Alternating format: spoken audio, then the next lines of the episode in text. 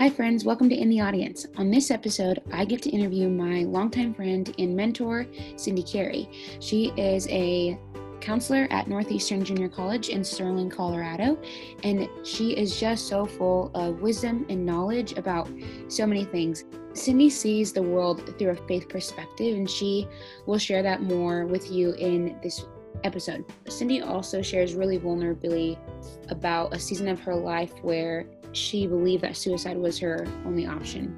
And I want to give you that knowledge ahead of time in case that's something that you find yourself struggling with, to know that that's coming. And feel free, friends, to not listen to this episode if, if that could be a potential struggle for you. So, other than that, I hope that you enjoy this conversation. We talk about a lot of different things. So, let me know what you think.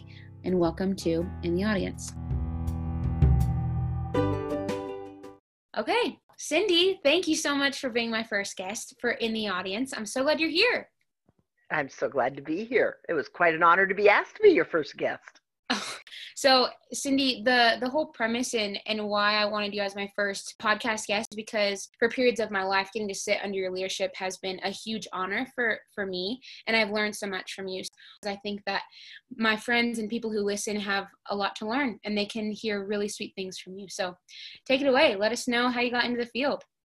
Well, okay. How I got in the field was. Uh, it's going to go way back. I grew up in a home that was, we knew about Christ, you went to church but but there wasn't a lot more there.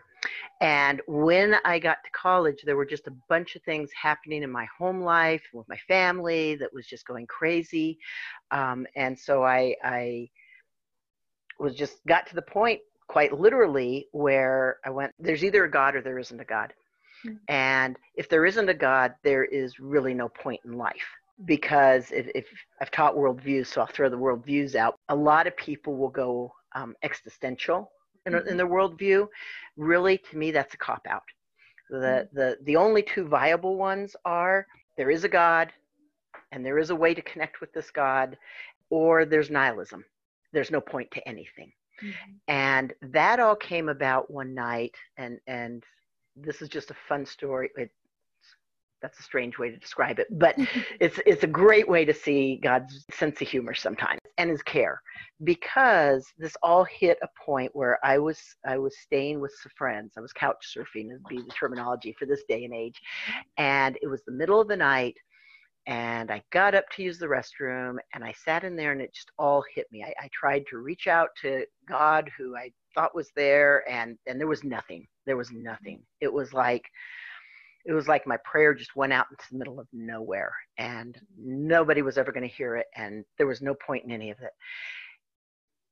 And in that moment's time i went there's no point in living. So how am i going to kill myself?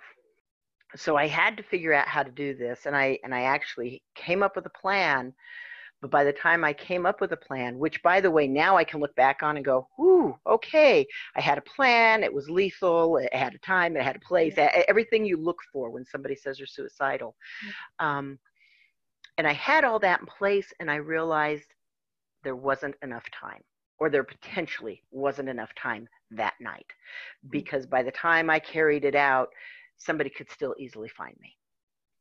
Um, so I went, okay, I'll tuck that away. And then the next day I woke up and I went, you know, I probably better make sure there's no God before I go through with this because mm-hmm. that would really throw a monkey wrench into this if there happened to be a God. It's like, mm-hmm. oops.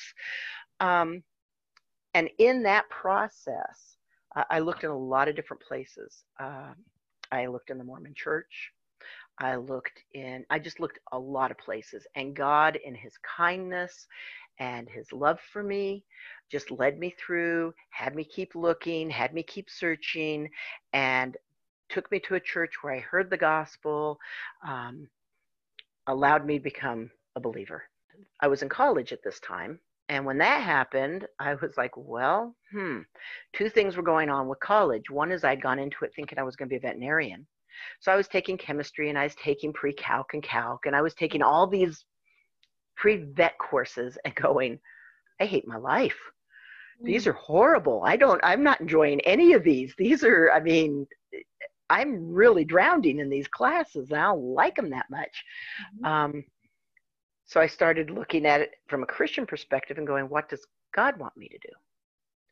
And started searching, went through some some things, ended up as a starting junior, so very late in the process, mm-hmm. as a junior, um, going to the counseling, well, sort of the counseling center there and saying, I don't know what I want to be when I grow up. What do I do? Because you guys are going to kick me out in a year and a half. And mm-hmm. it would yeah. be nice to have a degree, you know? Um, so they gave me some assessments and I'm looking through the assessments. And, you know, like the number one thing on it was be a manager of a, a YMCA. And I went, hmm. that sounds horrible to me. I mean, no, there is nothing about this that speaks to me. And mm-hmm. so I just kept looking down the list, and about 10 down, it said social worker. And I went, what is this thing?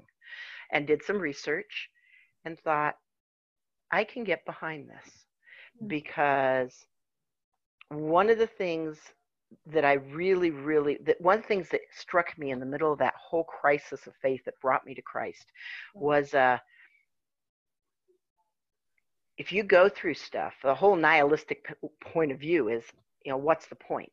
What's the point? If you go through bad times, well, okay, that's a throw of the dice. If you go through good times, those aren't going to last. You're going to hit bad times. Somebody's going through a bad time. What do you tell them? How do you how do you say? I went through a bad time too, and you know, I don't know. By throw of a dice, I'm now in a good time. Yay, yay me! Yeah. Throw some dice, see what happens for you. Um, and what I saw in the Bible was the first that Paul's lovely verse with his grammar, where he says, um, basically, I can comfort with the comfort I've been comforted with. Mm. And I went, that that resonates. Mm-hmm. I have gone through some things. I can comfort with the comfort that I've been given. And so I, I went into social work. And when I got into social work, I was like, you know, I don't know, I'll go be a missionary and social worker. I, I don't know how this works. Um, yeah. So eventually, where that came out is um, I worked some different jobs in some different places. I worked in a Christian adoption agency. I worked in an alternative high school setting. I worked in some different places. We ended up moving to Sterling when my oldest, Kyle, who is the father of the new grandbaby. Oh, um, when my oldest was about a year and a half, and I was just pregnant with my second child. And when we came to Sterling, it worked out that I could stay at home. So I stayed at home and I got to stay at home. I was blessed in being able to stay at home for 10 years. Mm-hmm. When my youngest was going into kindergarten, a position opened up at NJC and it was for a counselor. And mm-hmm. so I applied and I got the job and um, I was probably in over my head but didn't realize it mm-hmm. and and just started working. Now part of the reason that I, I went for uh, a job at NJC, the, our, our, local small community college, is um, first off, everything that, that brought me to Christ happened as a college student. And as a college student, I realized there's so many changes that happen in your life in those years. There's so much change that goes on, and there's so many that come in so lost. Mm-hmm. And and it's a time of great change because you're coming in and you're bringing in everything you were raised with, and you're having to figure out what if this is true of me? What if this am I just doing because I don't know any different? Yeah. Um, how how do I you know how do I decide what is mine and mm-hmm. and kind of go forward with that? Yeah. So the thought of working in a college was absolutely perfect, and yeah, so now I've been there 17 years, and that's the rest of the story. wow, that is dynamic. That the history and the thread to get you to that space of being being at NJC Northeastern Junior College now and just the impact over 17 years that I'm sure that you've had and I trust that you've had because it's happened in my own life as well. And I think part of your story for people that I know who will listen to this, part of your story really does resonate with them. My I have a lot of close friends who have kind of gone through the process, especially if they're my faith filled friends who are Christian. Um, that they've gone through that process of trying to understand who God is and why God made them. And then I have friends who um who really do struggle with self-harm and who struggle with suicidal thoughts, right? So there's a lot of things that I think your story really hits on.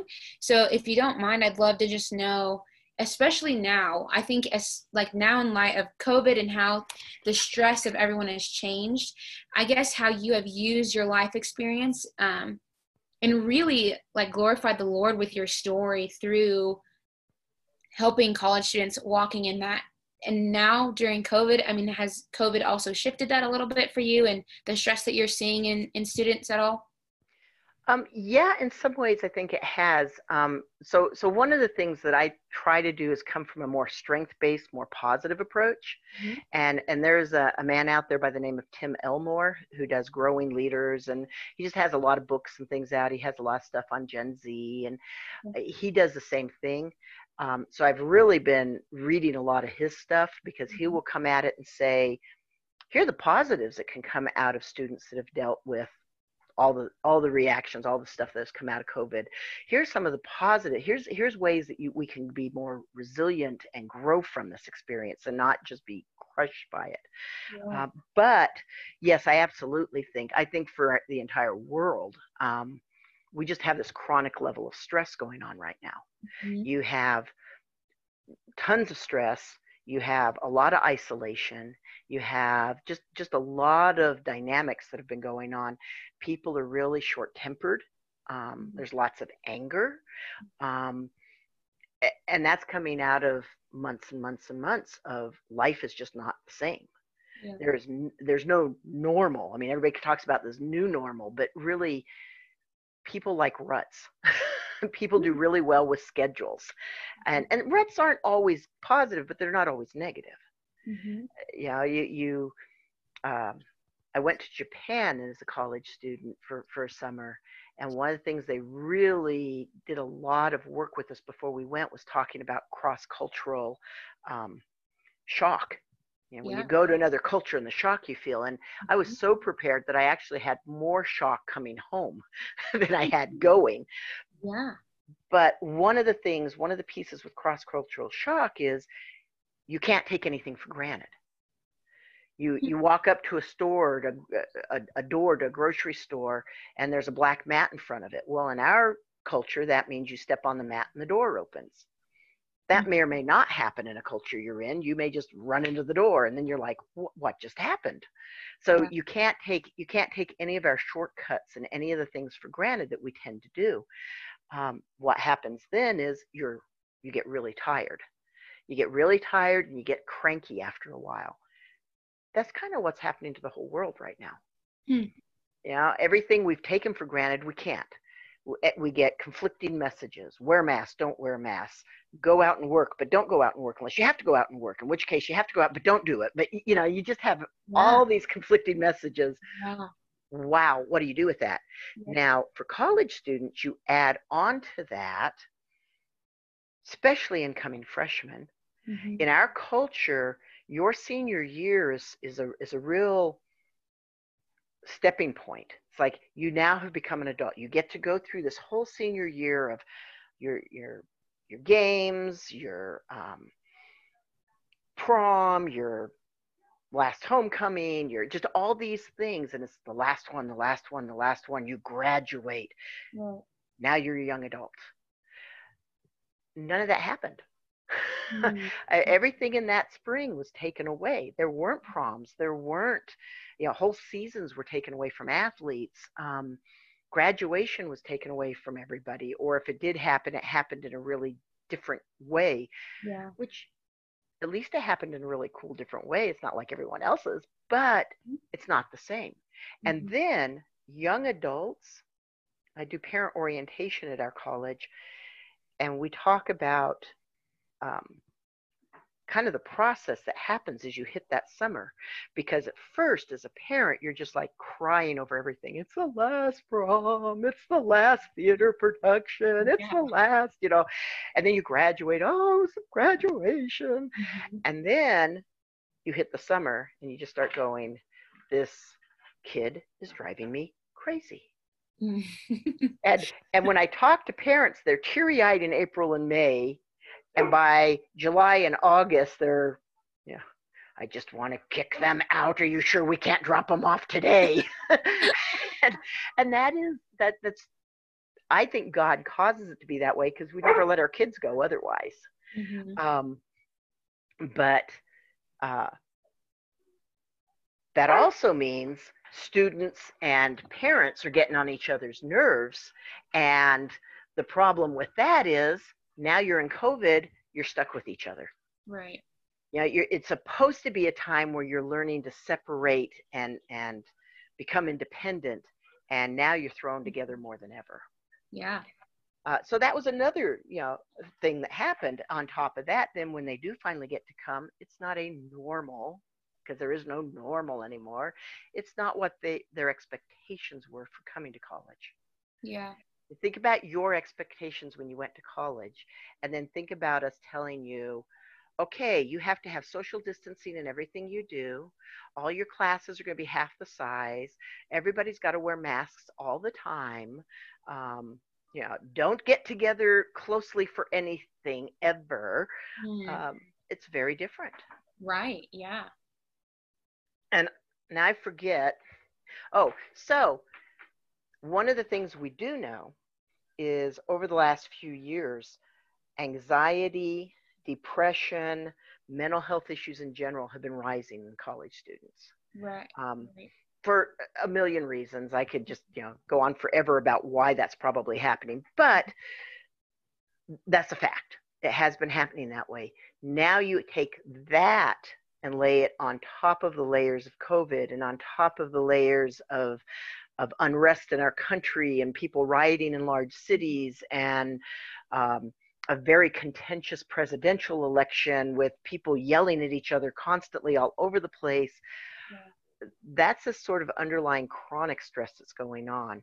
Okay. Now you take rising levels of anxiety and loneliness and depression and you add that into them and you've just turbocharged everything right so you're seeing it what i'm hearing you say cindy is that you're seeing the rise and even with the the freshmen that came in you have kind of had to maybe shift or adjust even how you're maybe addressing especially the freshman class who's coming off that tail end of high school graduation for some right some people right. Um, did other things and avenues to get to college but for the traditional student who has gone in they've they've just lost a lot so in that process i i hear that there's grieving that has to happen for these students that that maybe they've addressed it and maybe they haven't but i just know that even when i went to college in my first year you were just listing out those expectations of social distancing all the time, wearing masks all the time, and and even before our call, Cindy, you're mentioning that they've actually adjusted pretty well, and they've the students want, will get together no matter what, but that they are adhering to the rules for the most part really well. Um, and I know that when I started college in 2012, I was so ready to just be with people all the time. And I had all those things. I had prom, I had graduation. I was very fortunate to have all those things. But it really puts it into perspective, I think, when you're asking those questions. So, your approach, how have you seen? Can you give a couple words on the resiliency of this new age of students, essentially, that have started in 2020? Like a couple of words about their resiliency that maybe you're starting to see now that, um, I mean, you started seeing them in over the summer maybe for college visit days or how'd that work no because everything was shut down even currently my office is staffed at 50% on okay. any given day. Yeah. So that means we are working from home part of the week. We are maybe in other offices and other parts of the building for part of the week. Um, there's still a lot of those things in place. Right. So that impacts that.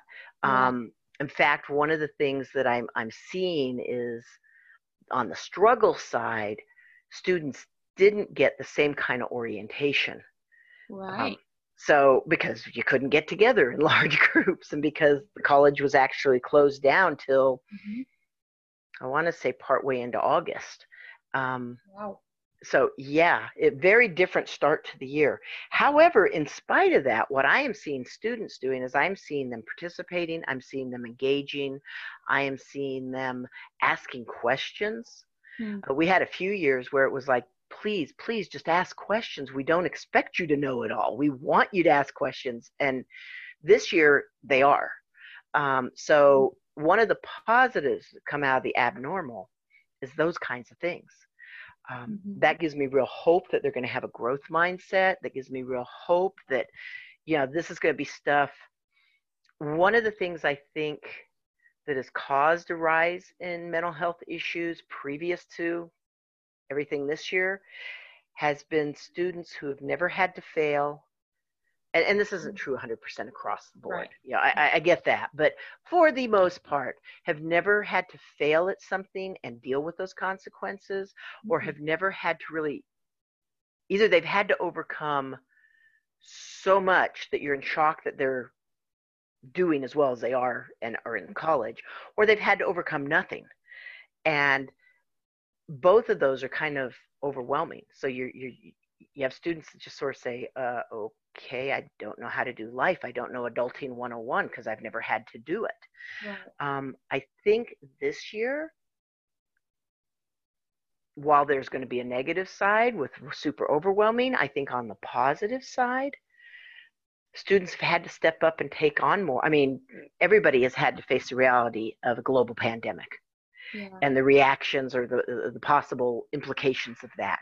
And so students have had to step up, I think also probably in many, many homes, again, not all, in many homes, when you have two or three kids trying to finish high school or K 12 school on one or two maybe family computers and mom and dad working from home and it very possibly on a positive side has become more of a we need everybody jumping in and working together to make this work mm. which then puts more responsibility on which then allows students to come in going okay i do know how to do some things and what i don't know i can ask about hmm.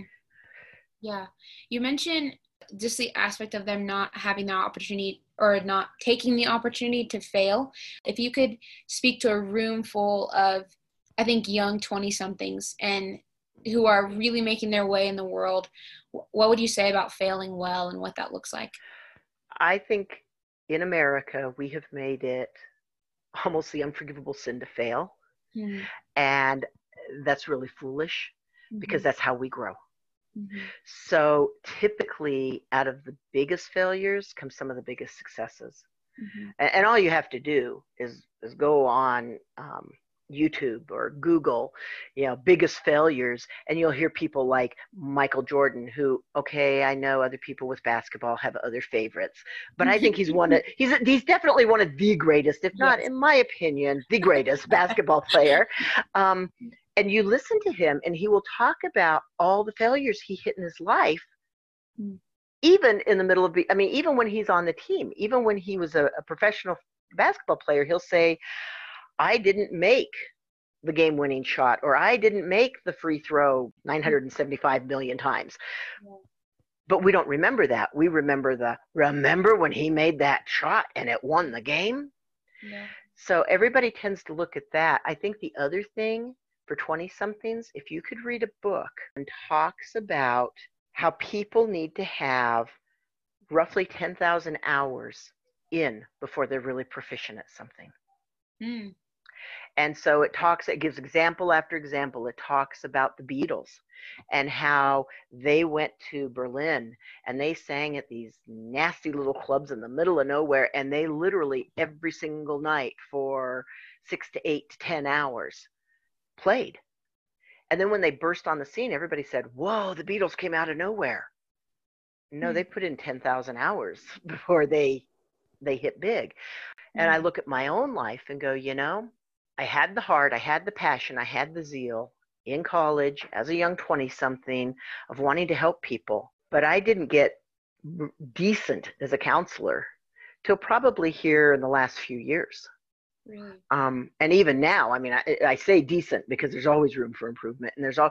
But again, it would be, yeah, that would make sense because that's probably about ten thousand hours of counseling time before you go, oh, Yeah. I'm starting to click. I'm starting to pick up on things. I'm starting to see when people give you little hints to say something.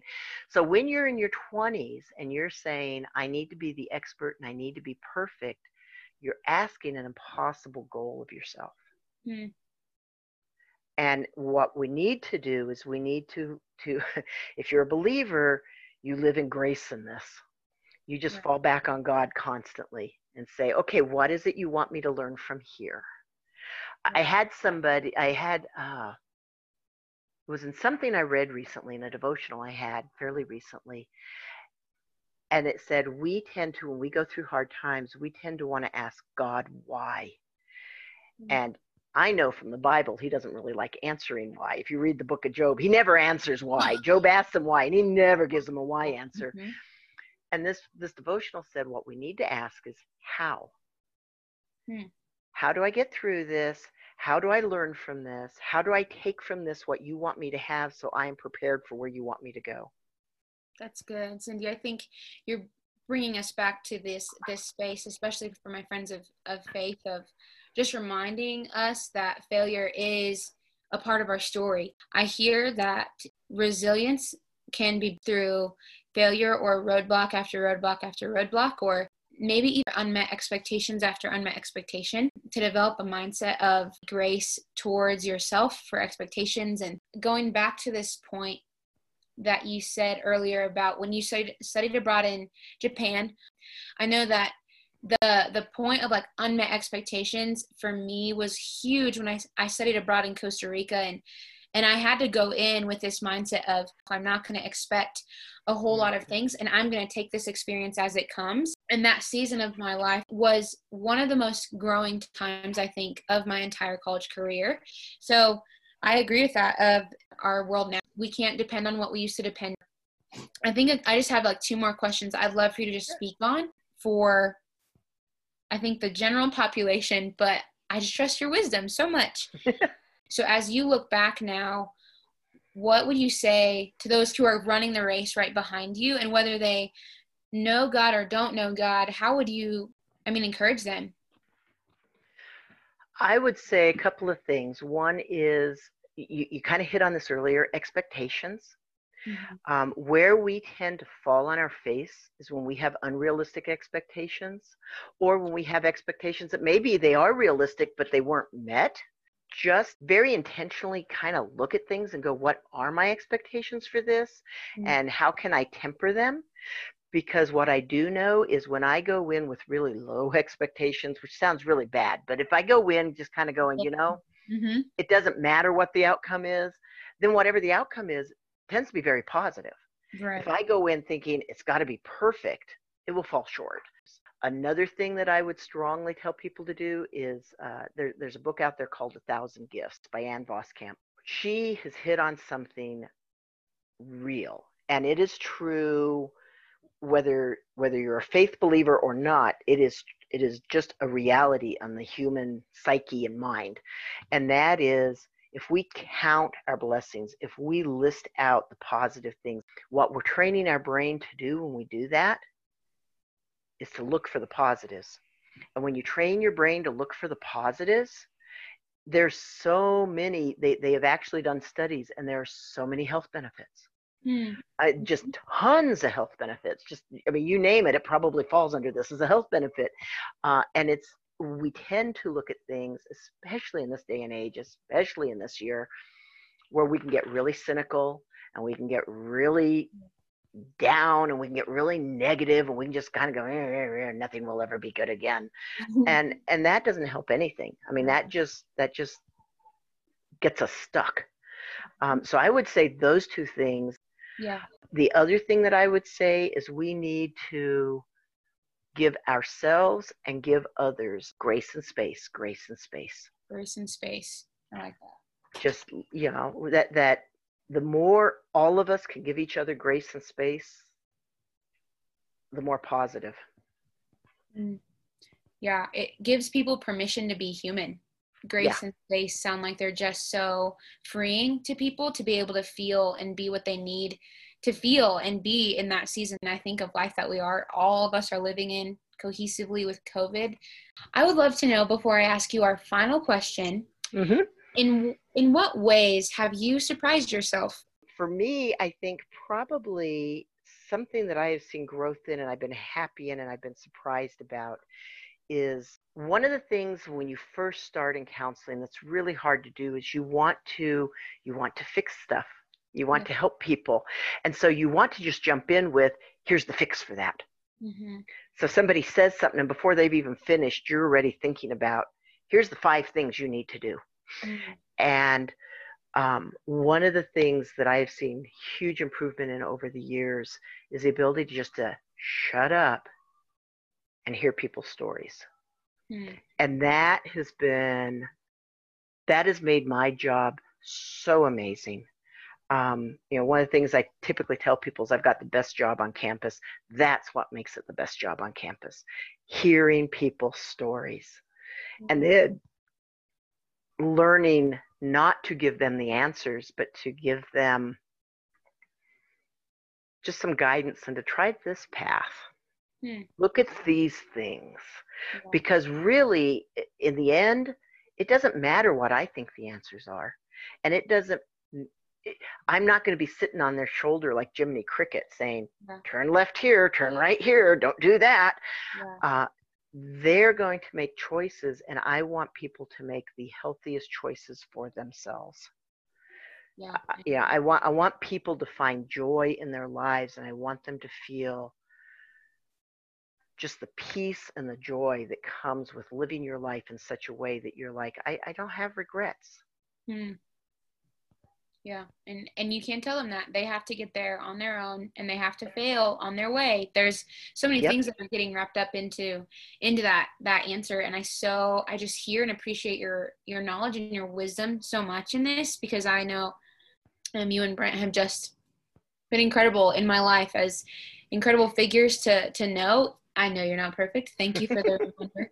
But I love hearing that. I love hearing your heart for students and how how you got there in spite of a really hard story with some pretty um, deep valleys or dark valleys, I would say, to get you to this space. Not and not every space is a mountaintop high. I get it. Right. And I've tempered my expectation. But final question: Who in your life, like the everyday person, have you just been watching for the past couple years and would say that you're like in the audience of?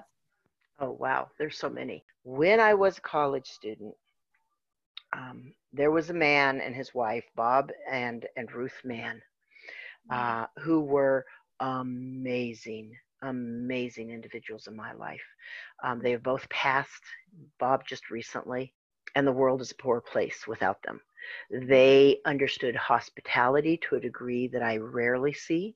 Mm-hmm. Uh, definitely not to a degree that I do they just had open welcoming hearts mm. um, one of the things that was that i one of my bob mann stories that i tell all the time is as a young christian he asked us to take uh, he and his wife and his college age son and me at college were taking a group of high schoolers junior high high schoolers and we were going on a backpack trip. He and i were standing at the back of a truck and we were preparing, we are pulling stuff together for the packs and stuff. And we were just talking about this coming up week and sharing just thoughts about, you know, what might be concerns, what might be really great things that came out of this.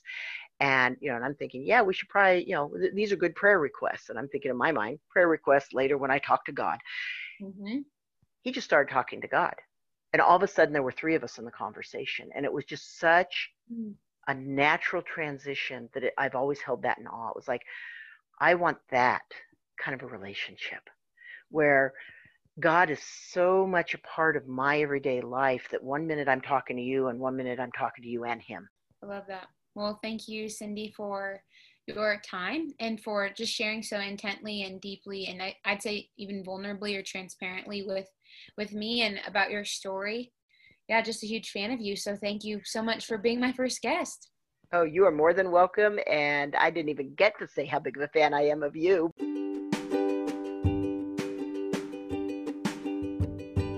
Well, friends, there it is, my first interview with Cindy Carey. There will absolutely be another episode later down the road because we found ourselves talking for closer to an hour, so I had to really cut this episode down to reach, even at this point, 35 minutes. So thank you so much for joining and for listening in. I truly, truly hope you heard something that really resonated with you. And if not, I just hope that you enjoyed just hearing that conversation between Cindy and I about her life experience and about counseling and resiliency and COVID and so many different things that we got to cover in the time that we did get to chat. So if you have any questions, feel free to reach out to me or any feedback. I will also list out in the description the books that she actually recommended for people to read or things like that to give you some more visual clarity for that. So thanks again, friends, for tuning in, and I will see you back in a couple of weeks.